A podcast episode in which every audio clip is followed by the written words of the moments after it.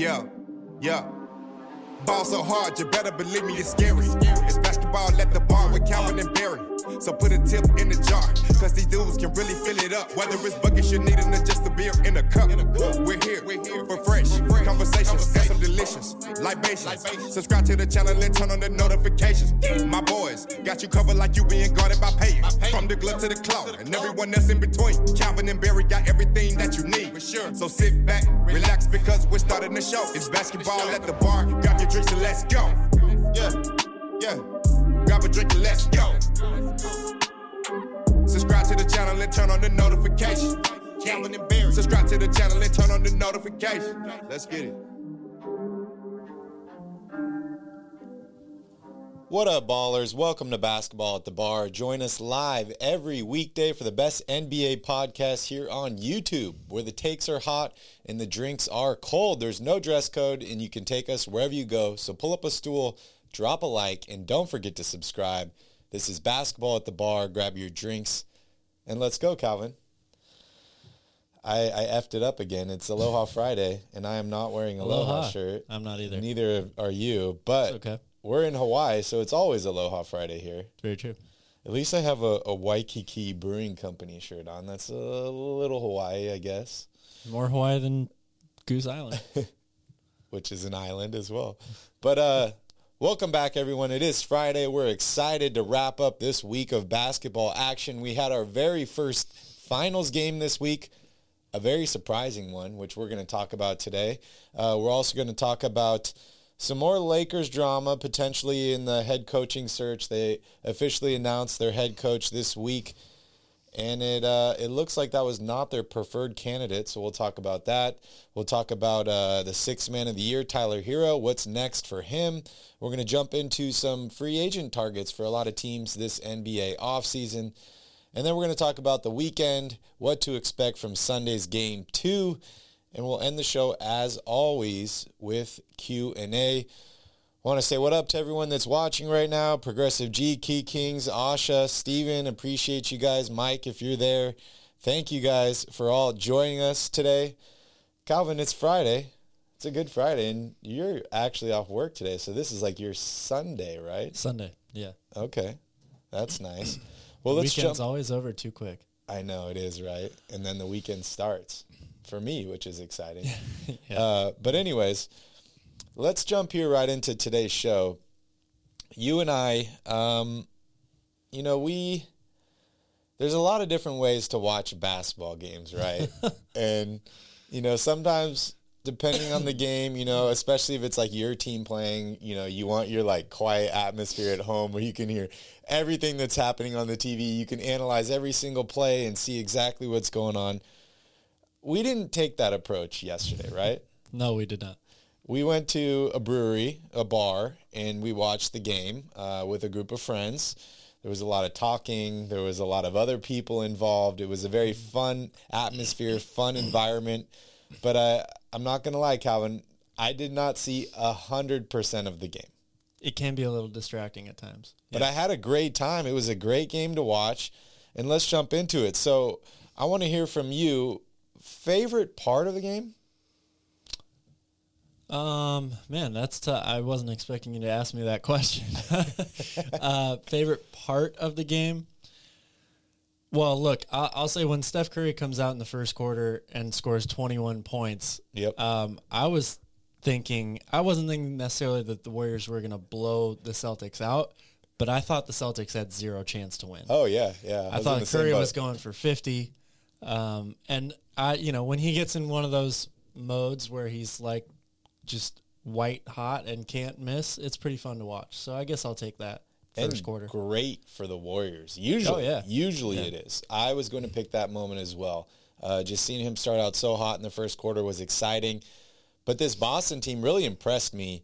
Uh, you know, I have Golden State winning the series. That might change. We'll talk about that here in a little bit. Um, but Boston really surprised me. They took every single punch from Golden State. They were still there. They still remained in the game.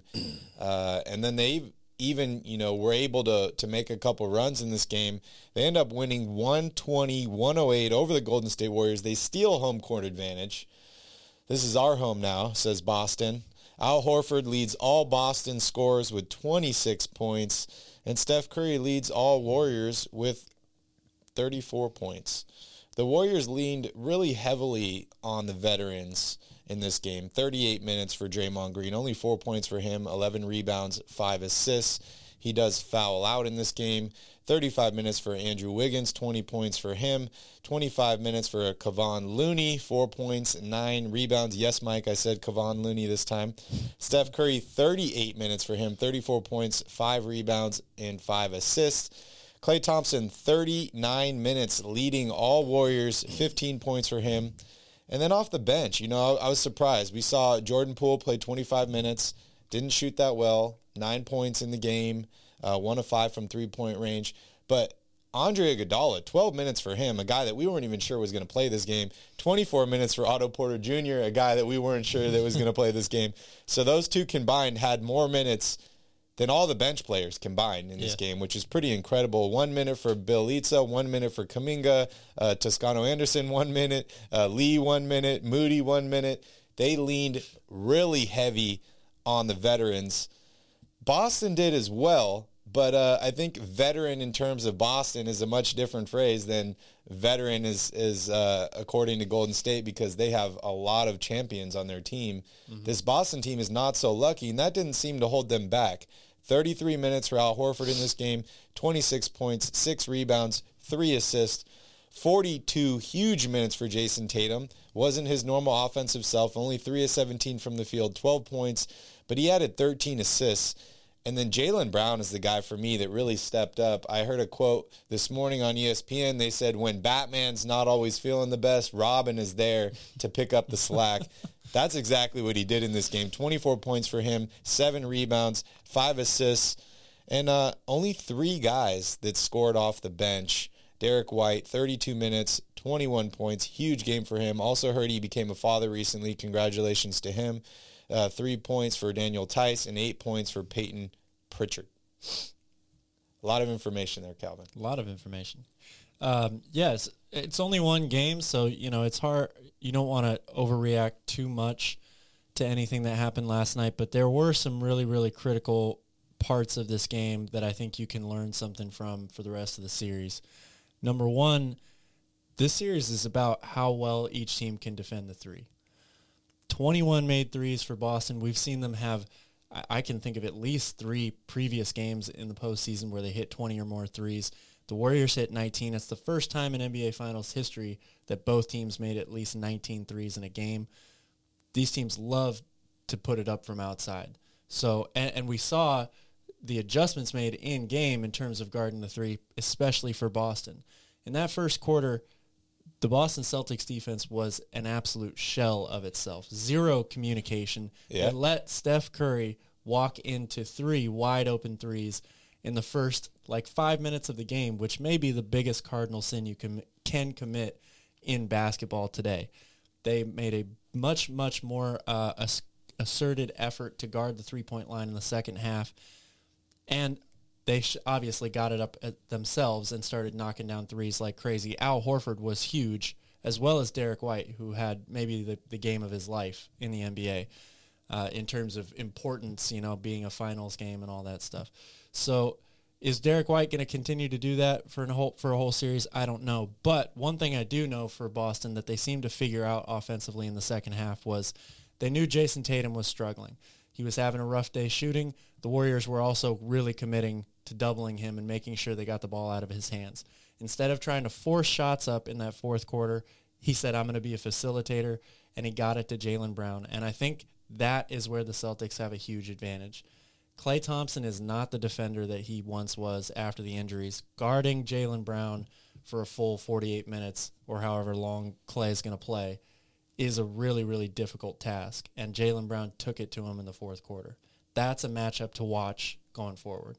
Yeah, definitely, definitely. Jaylen Brown, incredible performance from him, and uh, I'm gonna weigh in on his odds to win the Finals MVP award after this. Uh, but for me, this game, Boston out warriored the Warriors. As weird as that sounds, that's what they did in this game. They shot better from the field. they shot better from three point range. They shot better from the free throw line, which is amazing when you think that this Warriors team has three guys that shoot over 90% from the free throw line. They, you know, they passed the ball more. They had, you know, nine more assists in this game. More They- points in the paint. They turned the ball over less. They had more points in the paint. They just, they literally out warriored the Warriors in this game and they bullied them. Like you mentioned, the defense was not there in the first half, but in the second half, they really clamped down, especially at the three point line. We saw Steph Curry get blocked during a three point attempt. How often does that happen? Not right? very often. And then we saw kind of the repercussions of that later on in that game where guys were hesitant to shoot the ball, especially Curry from three point range. There was multiple times where in previous games Curry gets the ball, he's shooting it. He seemed a little hesitant after that block. And it happened to more than just him, a few guys on this Warriors team. The Celtics really clamped down. They made it difficult on Golden State and they they took their lunch money last night. They did. Uh, if Jordan Poole isn't going to give them, you know, what the Warriors are, are used to getting from him off the bench offensively, Klay Thompson had an okay game, 15 points, three of seven from three. Uh, Those aren't bad numbers, but they need more from him. Um, you know, especially if the, the Celtics did exactly what they what you want to do to the Warriors, what every team tries to do to the Warriors in the second half. Limit Curry and Mm-hmm. Thompson from three, force Draymond to look for his shot, look for his offense. 0 of 4 from three last night for Yep. Draymond Green. The And Warriors are not going to be yeah, they're not going to be very successful if they continue to force Draymond into a jump shooter. Yeah, that's exactly what they need to do. I mean, just looking at the stats here in the box score, it does not look good for Golden State at all. I mean, if you were to tell me, and it's funny, we're talking about Curry being limited in the second half of this game. The dude shot 12 of 25, 7 of 14 from three-point range and had 34 points, and we're saying he was limited. Well, 21 of those 34 in the first quarter. Yeah. So But, you know, if you were to tell me, oh, Steph Curry had 34 points in this game and Jayson Tatum only had 12 points, yeah. I would have told you 10 times out of 10 the Warriors won that game. And they didn't. Goes back to what I said before the series started. When they're at full strength, I think Boston is the best team. That, That's that's how you win. It's only one game. We may be overreacting here, but I'm starting to feel that, Calvin. I really am. Like Boston, this team has veterans on it, like Al Horford, that are have played. What do we say? 141 career postseason, postseason games, games without a finals appearance. Yeah, they even played in the finals. A guy like that, no matter if he's been in the finals or not, that is an experienced veteran that's going to help you right your ship. He is a guy that everyone can look at and say, "Okay, Al, what do we do here?" And he's gonna he's gonna help guide them.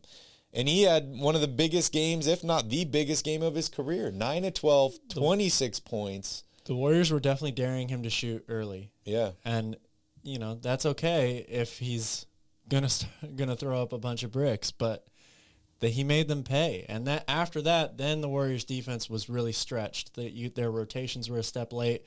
Uh, they were the extra pass was being made. That's when you have Marcus Smart knocking down a couple, Derrick White knocking down a couple open threes. A few of them were contested threes as well. Derrick White hit one with Steph Curry like right in his face that I, I was I'm still amazed that he made that shot. But they got way too many open looks in the fourth quarter. Yeah. Yeah, and kind of back on your point about Draymond Green, it seemed like the teams basically did the same thing and Golden State tried to force Al Horford to shoot. Boston tried to force Draymond Green to shoot. Al Horford is a much better He's going to win that battle every time. Yeah. Every single time. Yeah, he will. And Uh, that's the Warriors definitely have to figure out what they're going to do on defense. And They- that's kind of the adjustments. the deepness that you were talking about with this team is the fact that you have Robert Williams inside to be the Draymond Green on defense, anchor everything.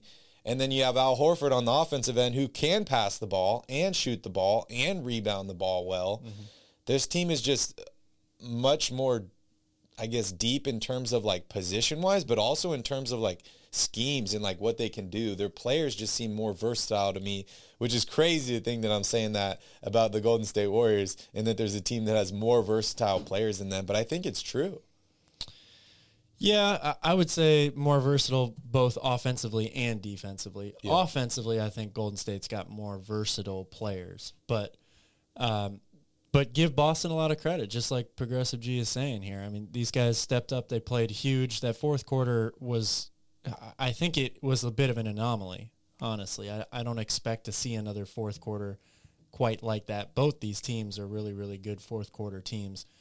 Um, and I think Golden State will make some adjustments and they'll be better in game two. But the they still need to be worried, like you were saying earlier. Steph has such a great game, but they don't really get a great game from anybody else. Wiggins had a pretty good second half, but they need Klay to be better. They need Jordan Poole to be better, and they've got to figure out what they're going to do on defense because mm-hmm.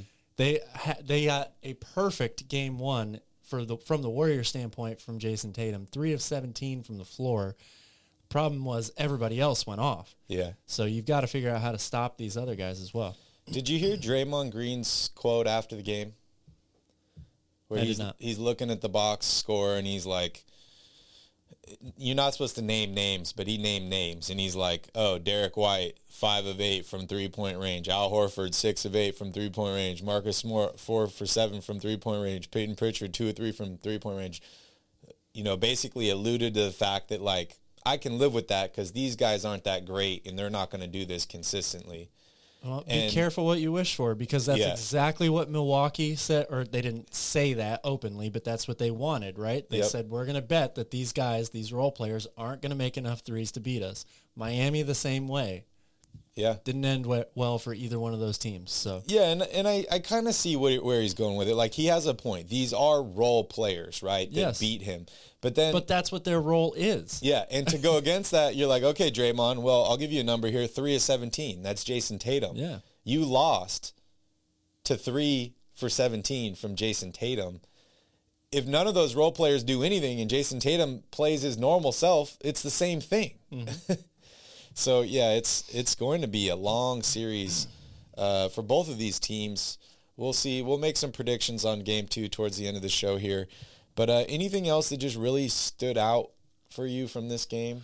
Uh, I, I think you can break this series down into a few really key components right now. Number one is which which team is going to defend the three better for the course of the full series, however many games it goes. Uh, number two, what are the what's the focus defensively for the Warriors moving on here? Because I really think Jaylen Brown is going to be super, super aggressive for the rest of this series. I think the Celtics realize they have a big advantage there in that individual matchup. And as of right now, they're leaving Klay Thompson isolated on him. They're not sending help. I don't know how much longer that can continue for, uh, especially if Jaylen Brown gets off to a hot start in game two. And then after that, it's how, how do you uh, rotate and cover enough ground to, to limit some of these wide open threes for the Warriors because Al Horford is a really good three point shooter. Yeah. And that guy got, man, uh, he attempted eight threes. It felt like at least six of them were wide open. They, they can't let that happen again.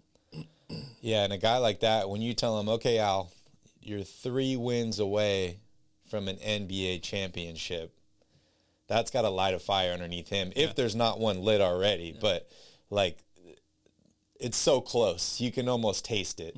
I think he's going to continue to play well.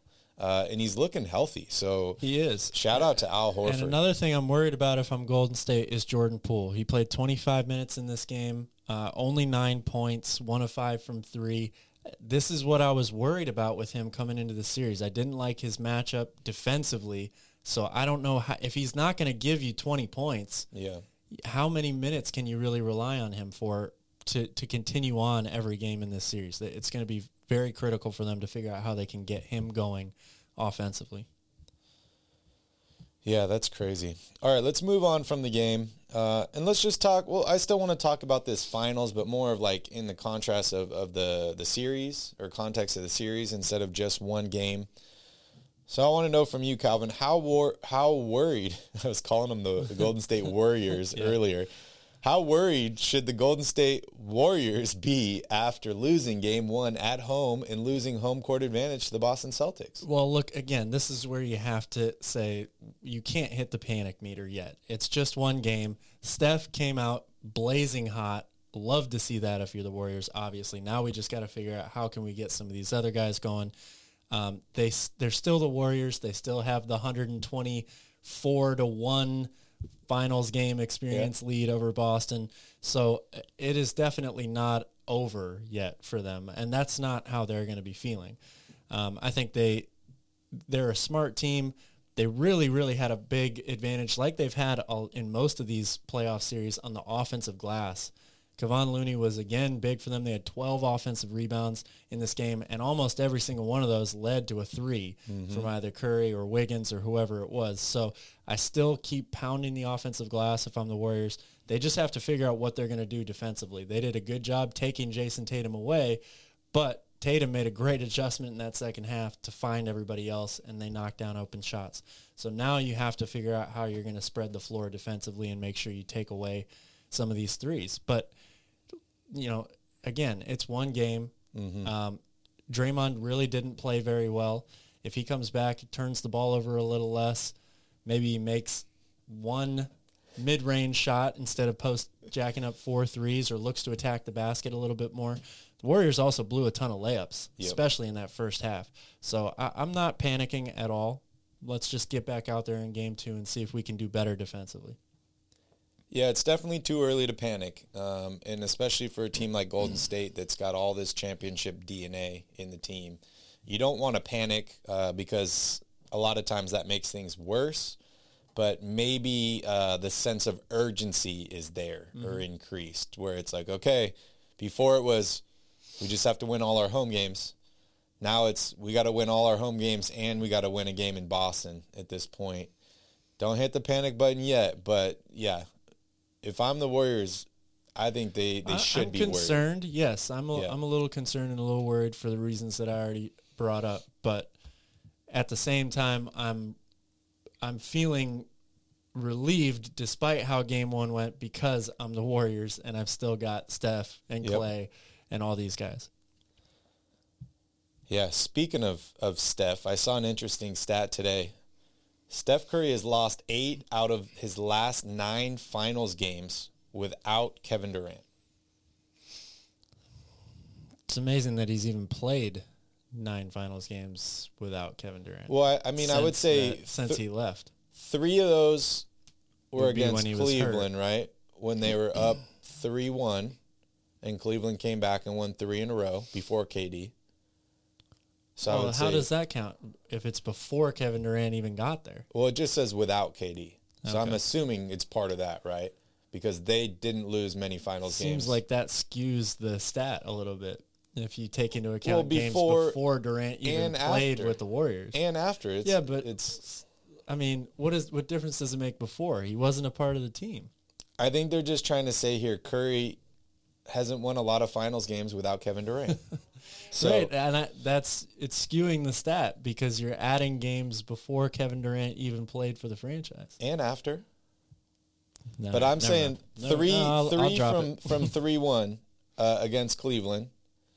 Then he lost last night, so that would be four.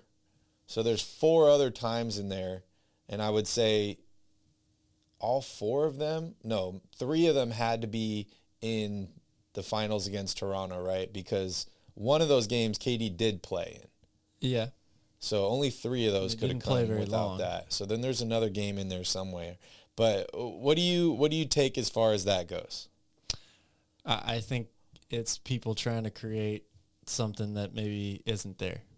Okay.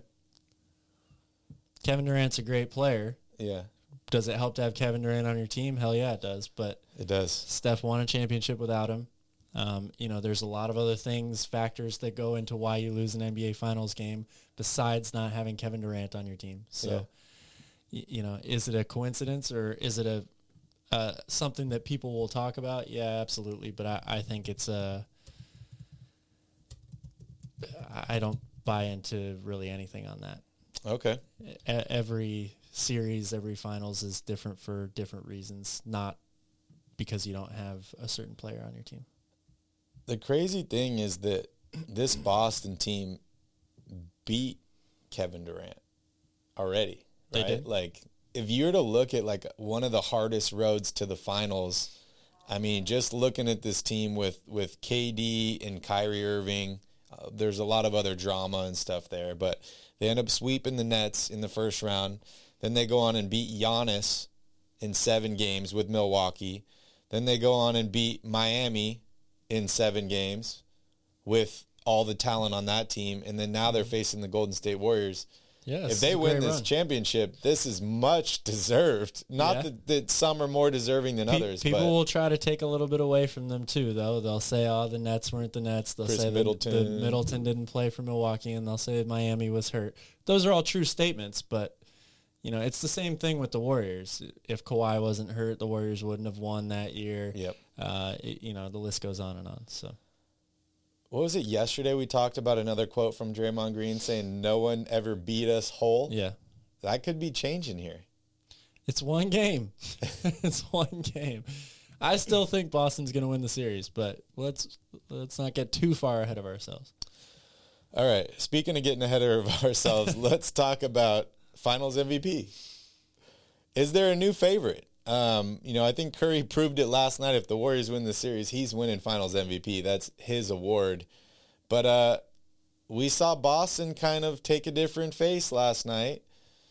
Jaylen Brown or Al Horford. Those two guys have to be the front runners at this point, I would say. Okay. So if Boston wins this series, who's winning Finals MVP in your mind? I mean, there's so much that could happen in three, at least three more games, right? Yeah. Um, but I, I guess who who do I think has the is in the best position right now? I'll say Jaylen Brown because again, I think that they figured something out with that matchup. Yeah. If Klay Thompson's going to guard him one on one for the whole series, which the Warriors want that to happen, right? Because that allows you to double Tatum. Mm-hmm. It would be really, really hard for them if they had to double both those guys. But I don't know what Golden State's going to have to do. Either having somebody else guard Tatum full time, or somebody else guard Brown full time, or helping Klay a little bit more. I think Jaylen Brown could have an inside track to a bunch of big games here, which makes him maybe the, the leading candidate right now. Yeah, I agree with you 100%. I, I think if Boston wins this series, Golden State is basically going to be choosing the finals MVP, right? Because they're going to either say, we're going to let Tatum beat us, and then he's going to be the MVP, or they're going to say, we can't let Tatum get his, and then it's going to be a guy like Jaylen Brown, or, or even a potentially an Al Horford, which that would be amazing to see Al Horford win. It would be similar to the Iguodala situation for the first ring for the Warriors. But, uh, Finals MVP, it's it's not set in stone yet that it will be Jayson Tatum or Steph Curry. So pretty interesting stuff there. Progressive G says Steph won a ring without KD, true, but that was against a very handicapped Cleveland Cavaliers team. Yeah, I mean, there's it's, always a it's all part of the it's all part of the thing, right? Don't sleep on Horford winning Finals MVP. I would love to see that. That would be incredible. I think we both agreed that he's got a great chance as of right now. That would be that would be awesome. All right, moving on here. Next in the news, the Lakers hired their coach Calvin Darvin Ham, but we're still talking about their coaching search. And apparently, we had it all wrong because we thought that the Lakers preferred Darvin Ham and LeBron preferred Doc Rivers. I saw an article today saying the Lakers preferred Juwan Howard. He already has a coaching job. He does have connections with LeBron James, won two titles with him in Miami. What are your thoughts on this? Does this even matter? Uh, well, it matters to me because I'm very happy that Juwan Howard stayed at, at Michigan.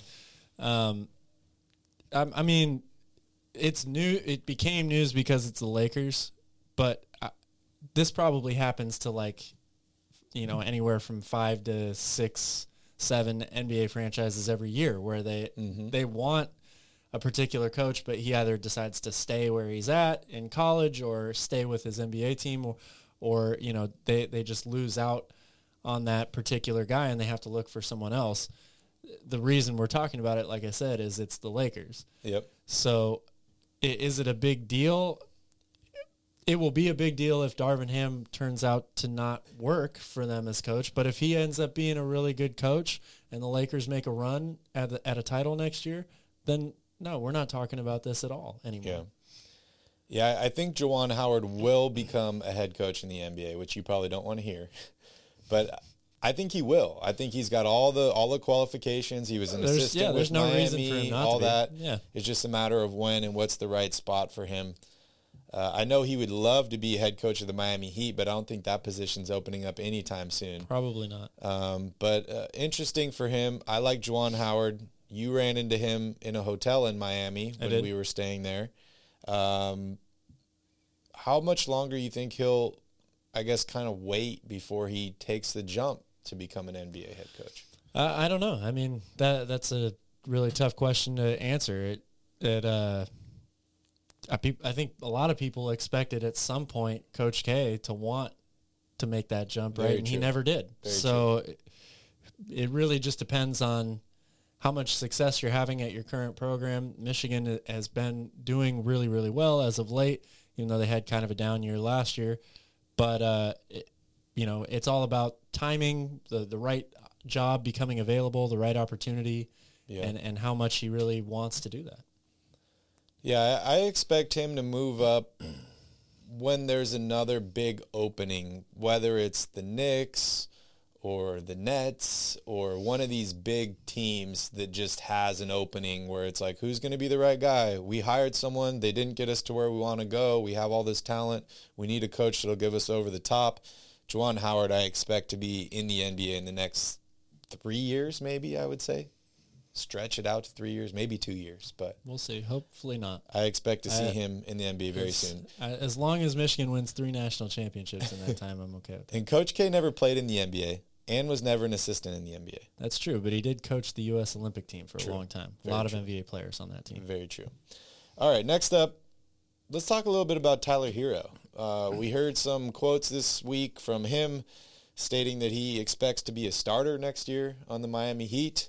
We saw the Miami Heat fall short this year um, in the NBA playoffs after having an incredible run.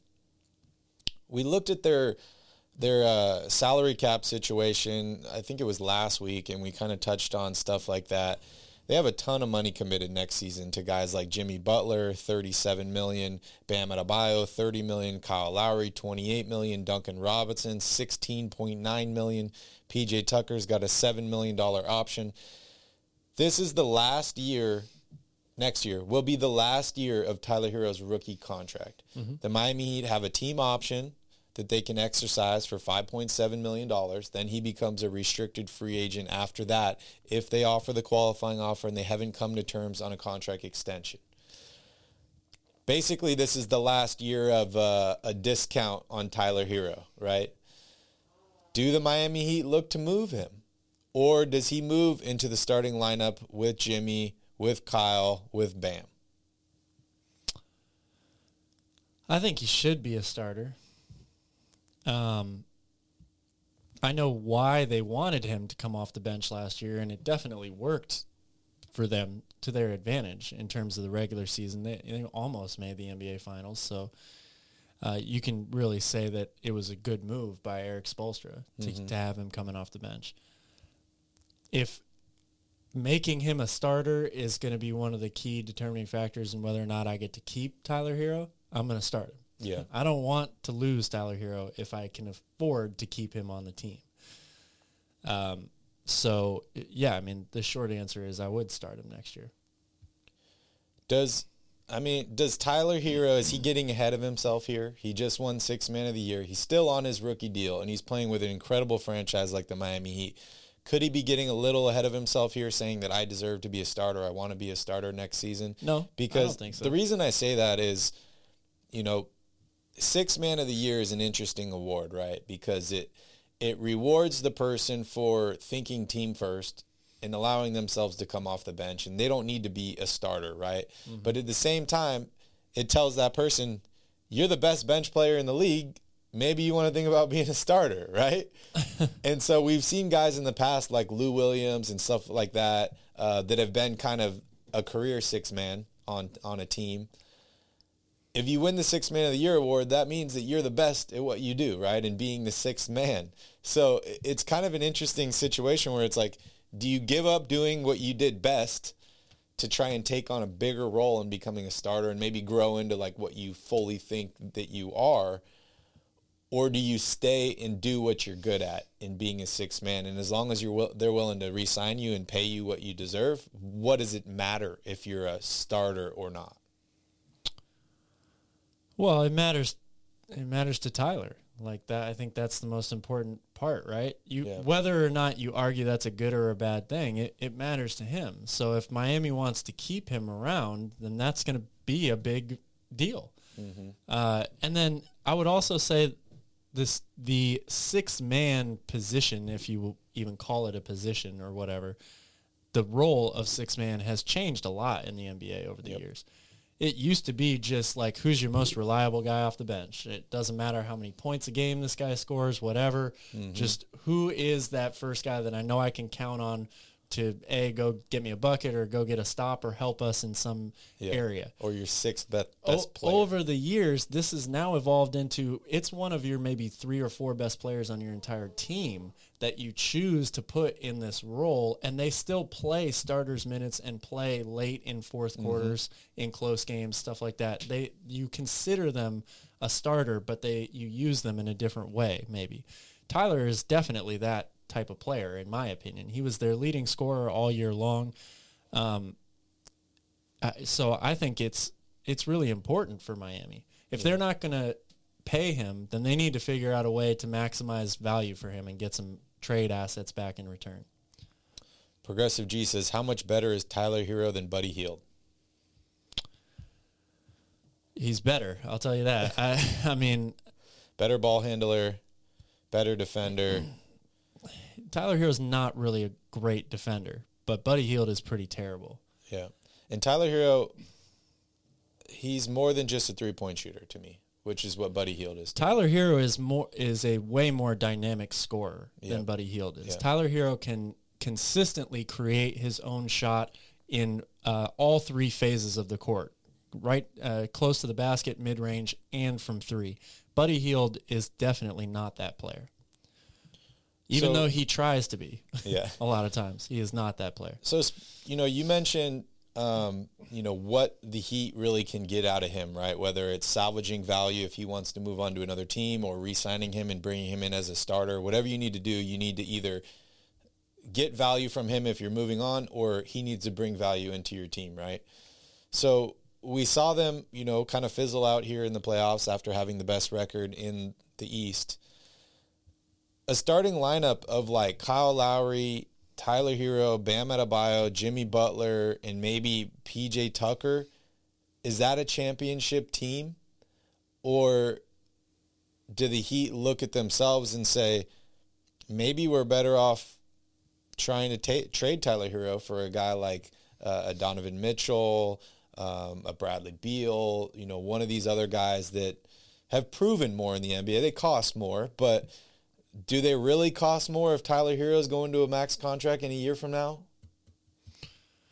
Yeah, I mean, I, I think, I, I think either one of those options would be you would have a championship contending team, right? Like Yeah. Tyler Herro, adding Tyler Herro to that starting lineup, we're talking about a team that was just a game, one shot basically away from the NBA Finals, and that was with Herro missing. Yep. Uh, what was it? Three games in that series. So, well, basically four because he tried to play at the end there and couldn't really go, and, and had to sit the second half. So, this team is definitely good enough to win with him. Definitely. On the other hand, if you're able to flip him for somebody like Donovan Mitchell, that obviously is a is a good move. Like a lot of Yeah. people would like that move. Um, I, I would, I'd be a little cautious, I guess, bringing in somebody like Donovan Mitchell or Bradley Beal onto that team because at least with Tyler Herro right now, you, and again, this might have to change if he doesn't want to come off the bench anymore. But you're adding guys who are even a more a little more ball dominant in mm-hmm. Beal and Donovan Mitchell to that team already. Now I think guys like Jimmy Butler and Kyle Lowry would be able to adjust pretty easily to that. Mm-hmm. But then again, in, a playoff series, I, I don't know. And a lot of people are saying that's that was the issue with Miami is that Jimmy Butler had to do everything, and that's why they couldn't get over the hump. Injuries definitely play a part in that, so I, I think there's a little truth to that, but maybe not the whole truth. It, it's a tough call, I think. Tough call. Yeah, and does moving Tyler Herro to the starting lineup as much as Tyler might like that, does that hurt the Miami Heat team in terms of like production off the bench? If he's leading the team in scoring, what does that mean for shots for guys like Jimmy Butler? and Kyle Lowry if they're all playing, you know, relatively the same amount of minutes. A lot of questions there to think about. Um, do you expect Tyler Herro to be on this team next year? Uh, my gut right now says yes, Okay. but I, I'm not 100% sold on that either. Yeah, I I have a gut feeling that he will remain as well. I think he's bought into the Miami culture. I think Miami loves developing Yeah. players, uh, and so I, I think that barring a huge setback or a huge Tyler Herro explosion of I want to go somewhere else, I expect him to continue to buy in, remain with this team, at least for one more year. The contract extension is where it gets tricky, right? Because if he becomes a restricted free agent and another team offers him a max deal, and the Miami Heat are like, is he really deserve a max, or does this handicap us in the future with all these other big deals? I think that's when it gets kind of tricky. But I, I think he'll remain on the team next year. Yeah. Yeah, I agree. All right, next up, let's talk about free agents uh, before we jump here into the weekend recap. You know, looking at this free agent class, you would say it's a lot smaller than normal or some of these big ones where it's like, where's Curry going? Where's LeBron going? Where's KD going? But there's actually a lot of good players available this offseason. Just to name a few here, Zach LaVine is an unrestricted free agent for the Chicago Bulls, and he has uh, stated that he is going to live life to the fullest this summer and interview with as, as many potential teams as possible. Uh, you have guys like Kyrie Irving, James Harden, and Bradley Beal that all have a player option, so they could opt out. And I believe that deadline is June 21st, I believe, that they can opt out and become unrestricted free agents. And then you have guys like DeAndre Ayton, Jalen Brunson, Miles Bridges that are all restricted free agents where their team basically has control of their rights, but they could end up going out and signing a big deal with somewhere else and forcing their team to either match the deal, say no, or try and work out a sign and trade to get some value back. So out of these seven guys I just named here, Calvin, LaVine, Ayton, Brunson, Irving, Bridges, Harden, Beal, I want to hear from you. Which one of these guys do you think really has the opportunity to maybe go to a new team and be a franchise changer like we saw Chris Paul did in uh, Phoenix?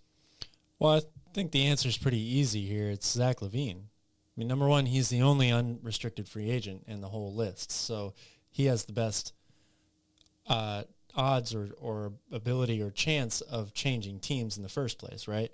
And then, second of all, when he's healthy, he's arguably the best player on this list as well. So I, I think it's a pretty easy decision to make that it's Zach LaVine who could really turn somebody around, like a Portland or or at least you know get them uh, such a good head start on filling out the rest of the roster and building a competitive team for next year. Yeah, yeah, I agree with you. I still see I still see Zach LaVine returning to Chicago. I think they're building something there, and I think ultimately he does. We'll see what happens with Irving, Harden, Beal. Like I mentioned, they all have player options, so their future is basically in their hands. And I expect all three of those guys to remain with their teams. The guys that I'm really looking at on this list are guys like Ayton, Brunson, and Bridges. They're all restricted free agents.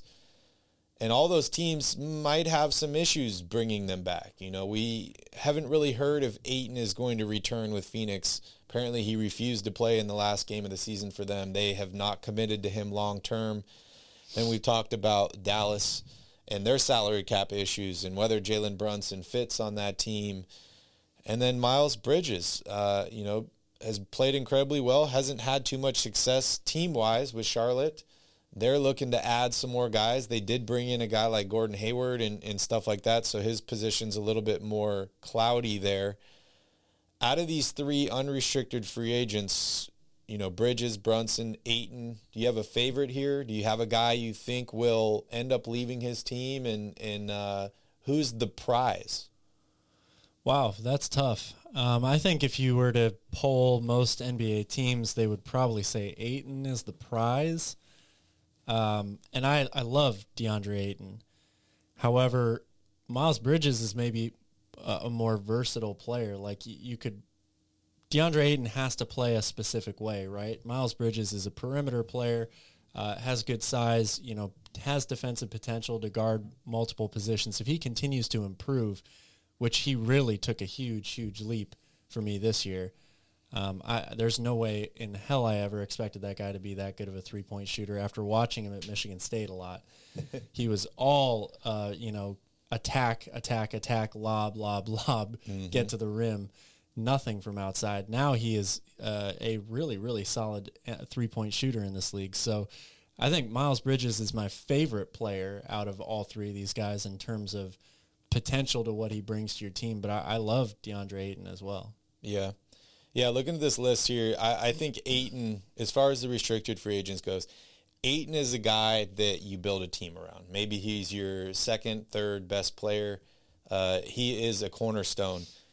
I don't feel the same way about Miles Bridges or Jalen Brunson. I just don't. I feel like they're more uh, versatile, fit into whatever scheme happens. Yes, there are some that are going to help them and some that are going to hurt them but they're not like the main building block of your franchise. And yeah, I mean, I think it comes down to how much are you going to have to spend yes. to get these guys, right? Yep. I think we both agree if you're able to get any one of them on a reasonable contract, you'd love to add this yes. guy to your team. Definitely. But, and I, I like Jalen Brunson a lot, but I, I'm still, out of all these guys, he's like got the most question marks around him for me he reminds me of JJ Barea. I don't know why. It's not the game or it's not his game specifically, but it's it's the undersize, it's being with Dallas, it's the way that he moves and drives to the basket and just goes through contact. He really reminds me of a guy like JJ Barea who played incredible for the Mavericks, won a championship with them, moved on to another team, didn't really do much, found his way back to Dallas, played incredibly well again, kind of like a Lance Stephenson uh, in Indiana. Mm-hmm but yeah, for me, it's hands down. Ayton is the guy on this list that it's like he is the huge prize in free agency. That if you're one of these teams that's struggling, maybe even Miles Bridges' team in Charlotte, you know, where it's like you're one, maybe two pieces away of having a solid foundation of guys to build around and make it to the playoffs every year. DeAndre Ayton, for me, is going to have a huge impact on a team this offseason. And uh, I also think he could have a huge impact on Phoenix if they lose him. Yeah. Yeah, I agree with that 100%. They don't really have another guy that's ready to kind of come in and take that position. Like, who else do they have? JaVale McGee? Yeah, he's the backup right now. And Bismack.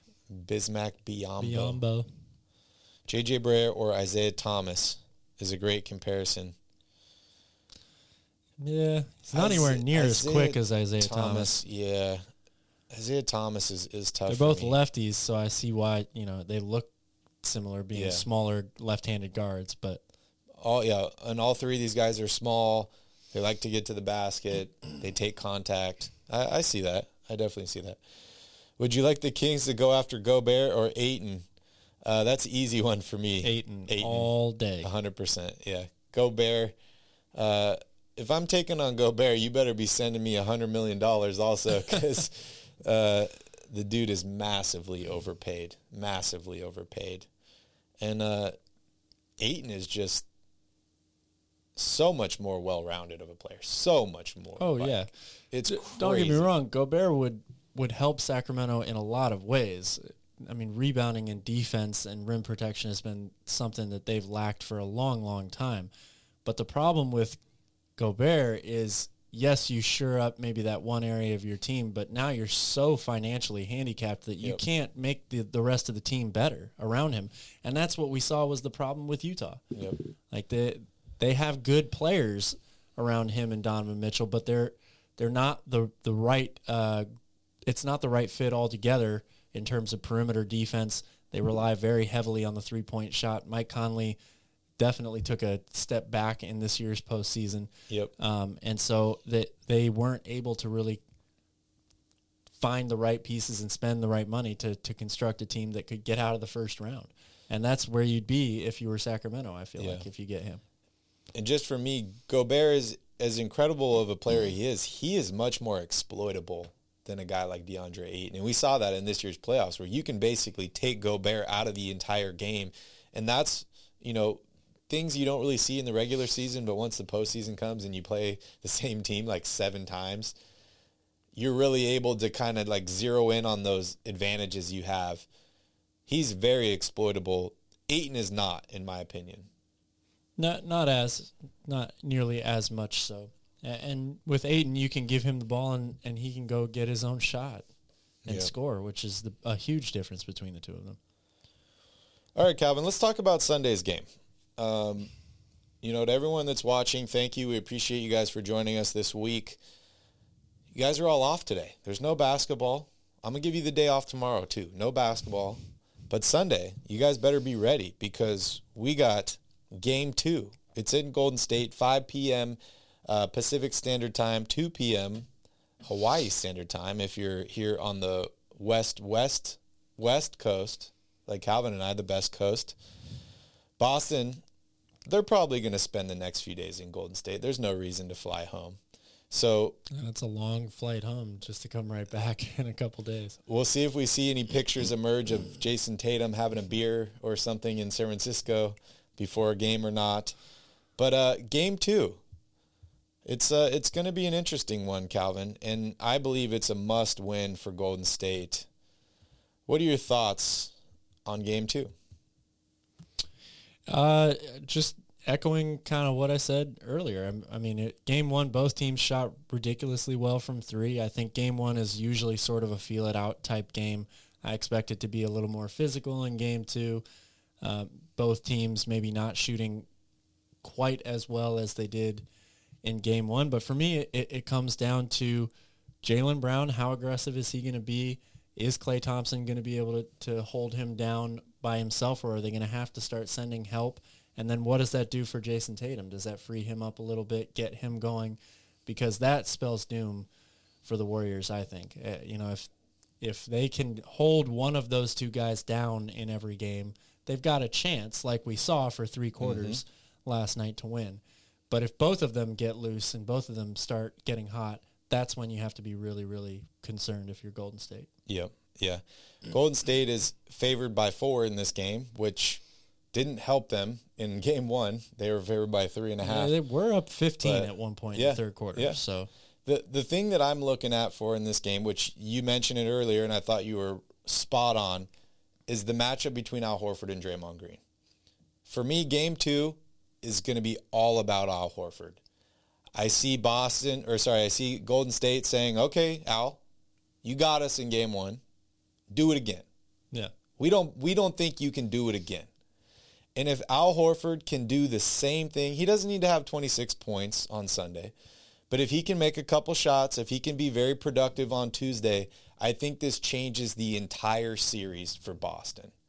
And it's going to force Golden State to say, okay, He's done it to us twice now. We need to make some adjustments. And I think that's really going to open things up for Jayson Tatum. I really do. So for me, the key to game two, even if Boston loses this game, the key to game two is they need Al Horford to be extremely productive. Yeah. Yeah. It's hard to, to uh, disagree with that. I mean, Horford, smart, and any player that Boston gets going off their bench, that's like playing with house money for them, right? You know, it, that was essentially the difference here in game one. Um, Klay Thompson only 15 points, Jordan Poole only nine points, Derrick White has 21 off the bench, Smart has 18, and Horford has 26. So I, I would say, you know, it, it works both ways here. Boston is probably thinking the same thing about Golden State. They they held him to 108 points that's with Otto Porter Jr. going four of five from three. Um, you know, he's probably not going to do that again. Maybe he mm-hmm. hits a couple, but four or five from three uh, for not having played in a while, that was pretty impressive. I think he started four of four. Uh, and then, you know, the question is, does Steph Curry stay hot as well? So, yeah. Over under on this game is 215 and a half. Are you going over or under? I'm going to take the under in okay. this game. Interesting. I don't. Th- I think Golden State will make some adjustments defensively, and I don't expect Boston to put up 120 again. So I think this game stays somewhere around the, you know, like 106 to 103 range or something like that. Okay. Pretty low scoring. Also want to remind you all that are watching, we are a partner with Bet Us that you can see down below. There is a link in the description to sign up with Bet Us. If you deposit at least $50, they will match your deposit up to 125%. No financial advice on this channel, but Calvin and I love to talk about prop bets, over, unders, stuff like that. So make sure you guys sign up for Bet Us and bet with us all postseason. All right, for me, I, I want to look at it a little bit from Golden State's perspective because I've talked a lot about Boston on this show, and and they really impressed me. I thought Golden State was going to win Game One, they didn't. But I want to just talk a little bit here about what Golden State needs to do to win Game Two, what they need to do to get back in this series. Because, like I said before, if they lose Game Two, the series is pretty much over in my eyes. Hopefully, Boston doesn't feel that way because they need to keep their uh, they need to keep going. If I'm Golden State, what I need to do is I need to basically just play my game and I need to be Golden State. It, it kind of reminds me of some old Gregg Popovich quotes where he talks about, you know, there's a lot of times he doesn't even pay attention to the other team. He doesn't even scheme for the other team. There was an interview with one of his assistant coaches. I don't remember exactly who it was, but they're like, okay, you guys are prepping for, uh, I think it was like Dallas or somebody tomorrow night. What do you guys have on Dallas? And he's like, nothing. We didn't, we didn't print anything out on Dallas. All we did was focus on ourselves. And Pop's like, if you guys can shoot this well, if you can pass the ball this well, if you can limit, limit your turnovers, you're going to win the game. I don't give a shit what the other team does. If you can hit these three metrics, we're going to win the game. And that's exactly what Golden State needs to do here in game two is they need to say, we don't care about Boston. I don't care what Jayson Tatum does. I don't care what Al Horford does. I don't care what Marcus Smart does. We need to score. We're one of the best scoring teams of all time. We need Jordan Poole to, to score and shoot his game. We need Steph Curry to do his thing. We need game six, Klay Thompson to hit threes. And then we need Draymond Green playing, you know, uh, cornerback on defense and playing quarterback on offense if Golden State can stick to their game plan, not even worry about Boston and just do the things that they do and do them extremely well, they will win game two. Yeah, I, I agree with that. You know, it, it, yeah, it goes back to what we said at, at the very beginning. It's one game. Um, Golden State can they had this game won for through three quarters, and then they put up their worst individual quarter of the entire playoffs this year. 40 to 16 is just crazy. And and again, it was just wide open three after wide open 3 mm-hmm. for Boston, and Boston was able to force a few turnovers in that fourth quarter, which helped get the ignite their run, get them out in transition a little bit. So if Golden State takes better care of the ball, like you said, if they can get a better game, they have to figure out a way to get Jordan Poole going offensively. 100%. 100%. Have to figure a way out. And and that's going to be a really tough one because there he is – exactly where Boston is going to attack defensively. But th- that's something that the Warriors have been dealing with all postseason. That's not a new thing for them. So, yeah, get Jordan Poole going. Figure out a way that you don't allow Al Horford to have shooting practice out there, and yeah, they they definitely got a chance to win. Yeah, what's up, Key Kings? Good to see you. All right, guys, we're gonna open it up to Q and A. So if you guys have any questions, go ahead and drop them in the chat, and we got answers. Also, awesome week of basketball. Hopefully, you guys are excited for the weekend, and Calvin and I will be back on Monday. Calvin, who are you taking on Sunday for game two? Well, I would I was going to take Boston in this game because I thought Golden State would win game 1. Yeah. I'm going to take Golden State again because I think I I want this series to go long. I want it to be a 7 game series. I don't know if I would take them by 4 but I'll take them to win a close game, three or two maybe. Okay. Yeah, my my picks, other than me picking the Heat to go to Game Seven, my picks have been horrible. I, I bet on Dallas, they lose. I bet against Dallas, they win. Same with Golden State. Same with Phoenix. All that ridiculous stuff. What up, Asha? Good to see you here. Uh, so yeah, uh, who do I want to win the game? Because I should bet against them. Is is what I'm saying here. uh, but I'm agree with you. I, I, say Golden State wins game two. Yeah. Also had them to win game one. but uh, Me too. I want to see well. a longer series It's, like that's you. really funny. I, I'm picking Boston to win the series, and I picked Golden State to win both Yeah. in the first two games. Yeah, funny, funny. All right. I'm happy for Boston. They were counted out early in the season, and it's great to see them battle through it to make it to the finals. Yeah. And I mean, I saw an article today that was talking about Brad Stevens and the tremendous impact that he's had on this squad. Although he's not the coach anymore, he's absolutely killed it from the front office. Like, in terms of bringing in Derrick White, like, that was an absolute Great move. Great move. He was so good for them both offensively and defensively. and yesterday. bringing in their coach yeah, Udoka, who was in San Antonio with Pop Mm-hmm. and with Derrick White. So they're able to reunite those guys in Boston. They get rid of Dennis Schroeder. They get rid of like Tristan Thompson and some of these other guys that just have not helped them. Great moves by Brad Stevens. And that just kind of goes back to what Calvin and I have been talking about the past couple weeks to many of you Kings fans is that like the players only do so much. Like, yes, you want to have the best players and all this, but it's really like an organizational thing, right? Like it starts with ownership. Then you have your front office staff and everyone else that helps them. Yeah, maybe there's one face that you see, but there's a hundred people behind that face helping facilitate all the things that they do. Then you have your coaching staff. Then you have your players. So great organization like Boston, uh, they're really doing it right. So congratulations and shout out to them. Asha says, what do you think about Jaylen Brown as the first pro athlete to sign with Donda Sports? Asha, I know you were working a few days ago when Calvin and I touched on this subject, but uh, Calvin, Um, good for Jalen. Good for Kanye. Some Yeezys on the court, as as you're saying here. Yeah, we would love to see that. He's technically not the first pro athlete to sign, though. Aaron Donald, I believe, was the first Yes. guy to first sign. pro NBA player. First pro NBA player, definitely. It's a, a big move for Donda Sports. Like Yeah.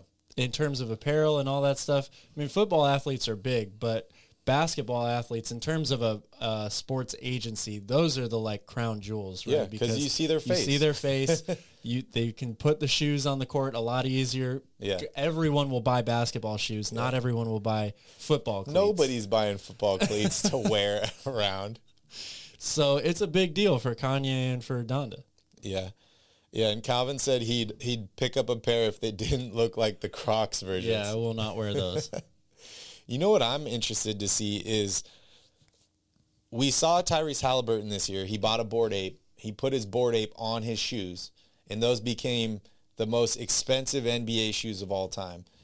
If you own an NFT like that that gives you the IP or intellectual property rights, I'm looking at a guy like Kanye and I'm like, why hasn't Kanye bought one of these? Maybe he owns one already, but maybe Kanye puts one on his shoes and then he's able to sell millions of copies to people. Kanye, hit me up. All right, next one. Key Kings. Are the Kings bringing back the gold jerseys? We got some good news for you. I did see a report that it that stated they were going to bring those jerseys back next year. Yes. I'm excited. I love the Barry gold loves jerseys. them. I'm not the biggest fan, but I, okay, so I love the gold in the jerseys, but I don't like the jerseys that like the shoulder is this big. yeah, And that's the problem with the old gold jerseys. So if they bring back the gold jerseys and they have like normal size uh, up top and it fits nice, like I'm ecstatic. I think it's gonna look dope. as long as they don't take Sacktown on them, I'll be cool. What What do you think would be a good color combinations? So we all know the Kings color scheme is like black, silver, purple. You could throw white in there, and then they have like that blue, baby blue and red throwback Royals. yeah, What works best with the gold? Can you go gold and purple, or well, that seems to be the the first choice, right? But yeah, kind of looks a little bit too well. It's not really the same colors as the Lakers, but that's that's what the Lakers are, right? It's Yeah. supposed to be purple and gold. yeah? So do you do uh-huh. black? Maybe all black would would be dope. Black and black gold? and gold. Like That you have cool. Yeah, the Kings logo they've done blacked something out. like that in the past, right? Haven't they had like gold letters on a black jersey before, or am I making that up? Or Not maybe all it was black. a T-shirt. Not all black. Yeah, yeah, the T-shirt, and they have the blacked out Kings logo for the hats and stuff. I think you and I saw some of those in the team store. Yeah. The gold jerseys are hilarious. They are very unique. You are right about that. Yeah, yeah, they are. But I, I think it I think it could be really cool. Progressive G says, What happened to Under Armour? They were on fire a few years ago, but it seems like they completely fell off. I mean, if you got Steph Curry on your team, I wouldn't say you've completely fallen off. They can probably just run with him for for a while. Outside of this year, what has Steph Curry done in the past couple seasons? Uh, he's been hurt and they haven't made the playoffs. Could be correlated with Under Armour. I don't Maybe, know. I don't know. Less uh, less time on the big screen in the finals and the playoffs for them, I guess. But I mean, then when again, it comes to basketball, yes, but you got to remember Under Armour makes like pr- all the gloves for football. They make Yeah. a lot of cleats for football. I, I think Under Armour's probably doing okay at this point. what was the material used on the gold jerseys? Gold Ooh. dust. That's a that's a tough one. Do Yeah, we- I don't know. It does feel a little very different from the the other jerseys. hold on one second. This is where it helps to have a Kings fan in the room at all times.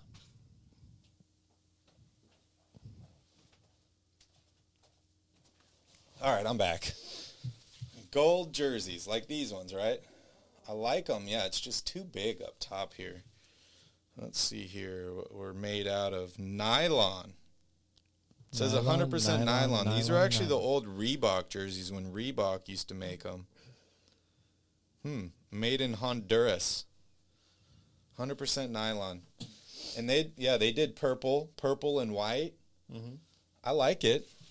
I think it would be really awesome for like purple and black. And just do everything black, like solid black and gold. I think would be great. Yeah, I would. I think that would look pretty cool. All right. I want to see the Kings wear the greatest show on the court, early 2000 style jerseys. Yeah, the, Yeah. best, those are their best jerseys ever. Didn't they try to bring those back with the DeMarcus Cousins years where they had kind of like the similar design?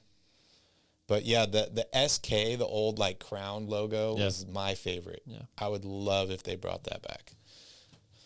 All right, guys, we're going to wrap up the show here. Thank you so much for joining us. Please hit that like button. Please hit that subscribe button. Please share this video and this channel with all your favorite basketball fans. Hopefully, you guys have a wonderful weekend watching basketball. Calvin and I will be back on Monday, same time, uh, 3 p.m. Pacific Standard Time, 12 p.m. Hawaii Standard Time. So make sure you guys join in. We will also be dropping some content on Royal Rebounds next week as well. And uh, we will continue working on team needs for a lot of these off-season uh, franchises that didn't make the playoffs or just didn't play that well, and, and even ones that did play well but have some uh, salary cap questions, free agency questions, stuff like that. And we're getting ready for the NBA draft. So make sure you guys stay tuned for all that stuff. Thank you guys so much for joining us. Calvin, anything last you want to say? Thanks for watching. Have a good weekend. We'll see you on Monday. All right, guys. Thank you so much. Have a wonderful evening. And don't forget to tip your bartender.